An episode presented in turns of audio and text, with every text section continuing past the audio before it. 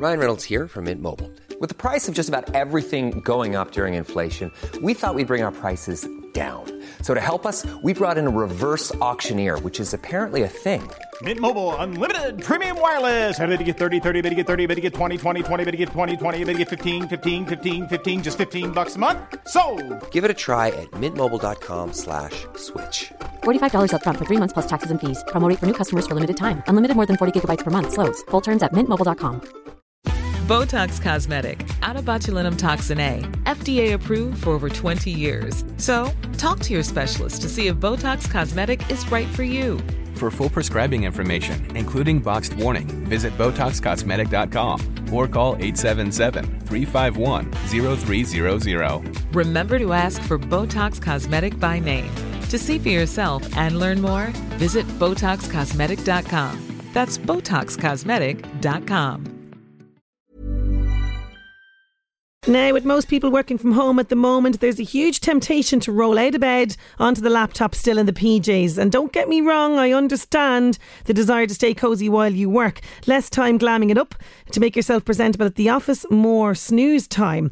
So does it really matter what you wear when you're working from home? Well, my first guest has a lot to say about this. Maria Macklin has been working as an image consultant for House of Colour and has lots of experience in helping people look and feel their best. And she joins me now. How are you doing, Maria?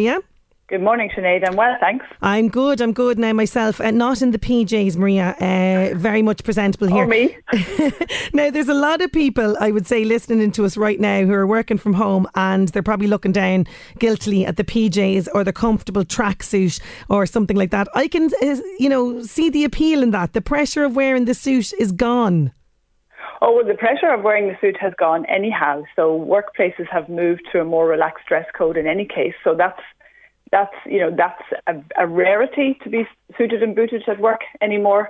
But what I'm saying is slightly different. What I'm saying is that the research shows that when you are dressed for work, and it doesn't need to be in a suit, that you will behave differently and that your brain works more cognitively. You pay more attention, and your attention is increased, and therefore your productivity increases. So if you want to spend less time working from home while at home, get into your work clothes and you'll be done by lunchtime, perhaps.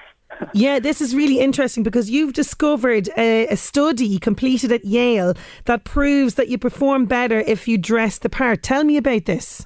Yeah, it's very interesting. It was completed at Yale in 2014 and it used 128 men aged between the ages of 18 and 32.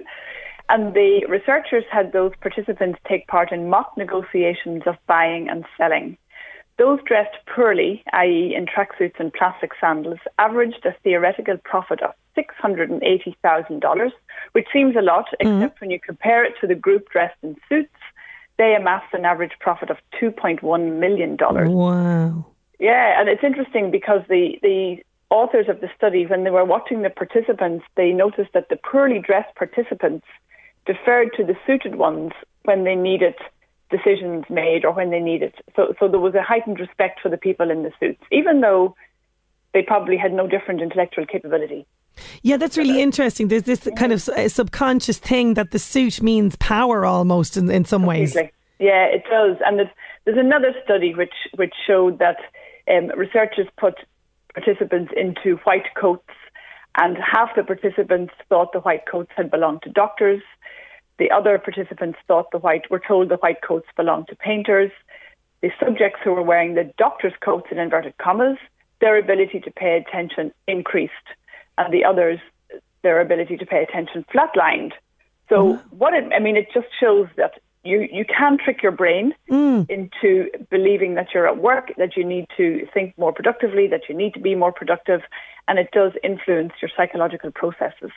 Yeah, because I don't know if you saw this the other day, but Brian Dobson of RTE, he posted a picture of himself settling down to present his show from home, and he was still fairly suited and booted, no tracksuit there. That says a lot about him, doesn't it? It does say a lot about him, but there's also something in that generation.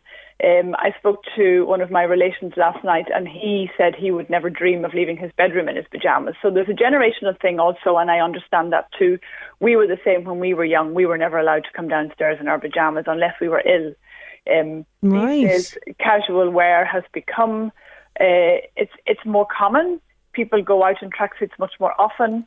But if you want to be more productive, then the research would state that you need to put on something that looks like you're at work. So it may be business casual, it may be smart casual, but you need to be dressed in clothes rather than pyjamas.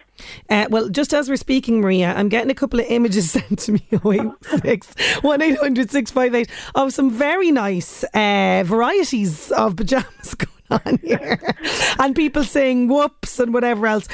So there's a lot of people who are feeling a little bit guilty about this now. So do you have some dress code kind of guidelines for those working from home? Because even if you do work in an office that, you know, it requires you to be, say, quite smart, you know, in the office, you can kind of tone it down a little bit at home, can't you? But still kind of maintain that level of, okay, I'm at work, let's get something productive done. Oh, of course you can. I mean, you do need to get dressed. So in my opinion, PJs are out. Tracksuit bottoms, sure. But if you are on online video, you need to think about your cameo area, which is from your waist up. It's what we see on the newsreaders. We don't know what they're wearing below the desk, and it doesn't really matter. So there is a keyboard etiquette as well, which is what you need to be doing when you're online. And there are a lot of people doing Zoom calls, their online video calls, their webinars, all of that. So there is something to be said for keeping your appearance well-groomed, for keeping your colours high so that you can be still visible. I mean, one of my mantras is for people to be visible and be memorable. We need people to remember you. We need people to remember you for all the right reasons, not for the clown in the corner. And clothing carries a symbolic meaning. So people perceive you differently when they see you dressed in a particular way. Absolutely. So it's important that you still need to get up, get dressed, show up, because you're ready for whatever the day throws at you, whether you're still at home or not. Yeah, absolutely. And what you're saying there about, as well, about be visible and memorable, that's very, very important, actually. And just as you say that, I'm thinking back, actually, to a situation where I wore a kind of quite a bold enough colour, like a red colour underneath, or I had a black kind of blazer over it, let's say, for an interview before. And I remember somebody commenting going, oh, you'll be memorable. And I didn't really understand what it meant at the time, yeah. That's what it means, but you need to be memorable for all the right reasons. If you go too much in an impact colour, which are those pinks and reds, if you go top to toe in them, say, for an interview, well, then you're going to be memorable, but for all the wrong reasons. Because then people perceive you as a clown, and you need to work harder to convince them that you know what you're talking about. So there's a way to use colour for impact. And when you're on a video call, it may be just a top like that with a jacket over it. It may be just a scarf. For a woman, it's best that they wear their lipstick so they keep themselves memorable that way. So there are ways you can introduce colour, but you don't need to have tons of it, but it's good to have a bit of it. Yeah. Well, actually, funny enough, as you mentioned the lipstick there, I was reading something Mary O'Rourke commented on, the fact, obviously, she's in the group, the vulnerable group, she's in her 80s and she has to stay socially isolated, but she said one of the things she did to make herself feel better was pop on some lippy. Our lipstick, yeah, it's an interesting... We call it a power tool at House of Colour. It was called Backbone in a Tube during the war. During the Second World War, Winston Churchill wouldn't allow it to be rationed because he knew the women needed to have their credibility, to have their trustworthiness on their face, to frame what they were saying. And it's been called a power tool. It's one of those items which is recession-proof. Yeah. So I would urge everybody to put on a lipstick. Not men, obviously, unless they want to. Yeah, they want to. I really like that. That's really interesting about Winston Churchill. I didn't realise that. That's fantastic. So, okay, say for example then... you know, just generally when we do eventually get back to work and that kind of thing, and there's no formal dress code, like here we wear, you know, jeans a lot and stuff like that. It's casual enough. Would you advise having separate work clothes and weekend clothes? That's an interesting question, because at the moment the lines are blurred. I have a lot of people in my studio, and one of the things we do is look at their lifestyle, and therefore their wardrobe needs to match where they spend their time. So where you spend your money is where you spend your time. There's no point having 25 occasion dresses if you don't go to any occasions. And a lot of people struggle with that because the workplace has become more casual. Now, some people, because of their personalities, prefer to keep things separate, and that's fine. But there's an awful lot of blurring the lines. And if we want to be if we want to be more environmentally friendly and more sustainable, the more clothes we have that do more jobs for us, so that therefore the more value we get out of them and the more wear we get out of them, the better it is for the environment and the less we need. So there are lots of clothes which cross over. So there are a lot of people who now would wear jeans and a nice top. And that top might also work well with a smarter pair of trousers for a workplace or with a skirt for a workplace. Mm. So clothes that do more than one job are most useful. Although I do understand that some people like to keep the two things separately. I don't. My wardrobe blurs between work and casual, and I use items in my wardrobe for both situations. So yeah, I'd be a bit similar. Yeah. Mm.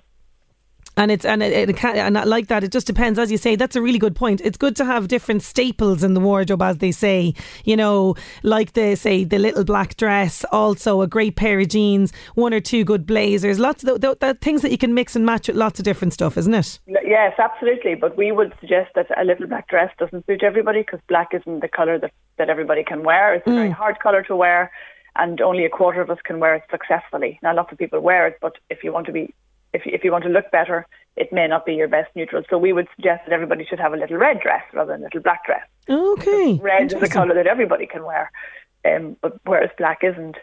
And if you need to go for a darker colour and you're not sure of your colours, navy is a good alternative, because it's less harsh, it's a bit softer.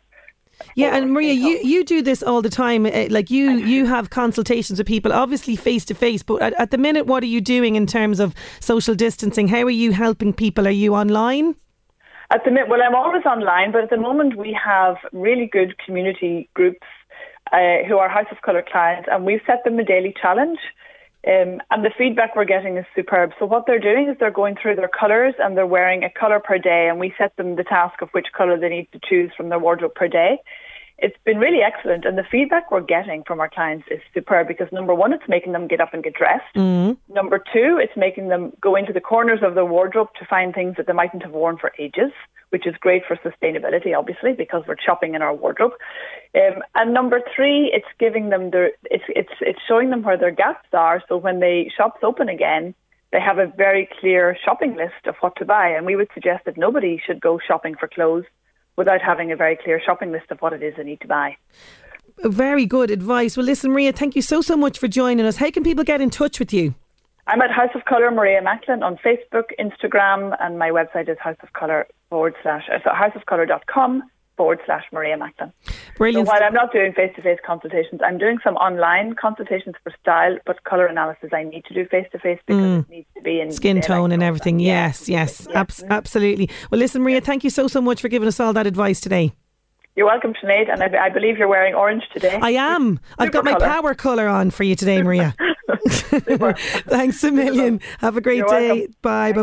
That's Maria there, and as she says, she is on Facebook, Instagram, and you can get her as well, houseofcolour.com/Maria Macklin. Botox Cosmetic, onabotulinumtoxinA, FDA approved for over 20 years. So talk to your specialist to see if Botox Cosmetic is right for you. For full prescribing information, including boxed warning, visit BotoxCosmetic.com or call 877-351-0300. Remember to ask for Botox Cosmetic by name. To see for yourself and learn more, visit BotoxCosmetic.com. That's BotoxCosmetic.com. As humans, we're naturally driven by the search for better. But when it comes to hiring, the best way to search for a candidate isn't to search at all. Don't search, match with Indeed. When I was looking to hire someone, it was so slow and overwhelming.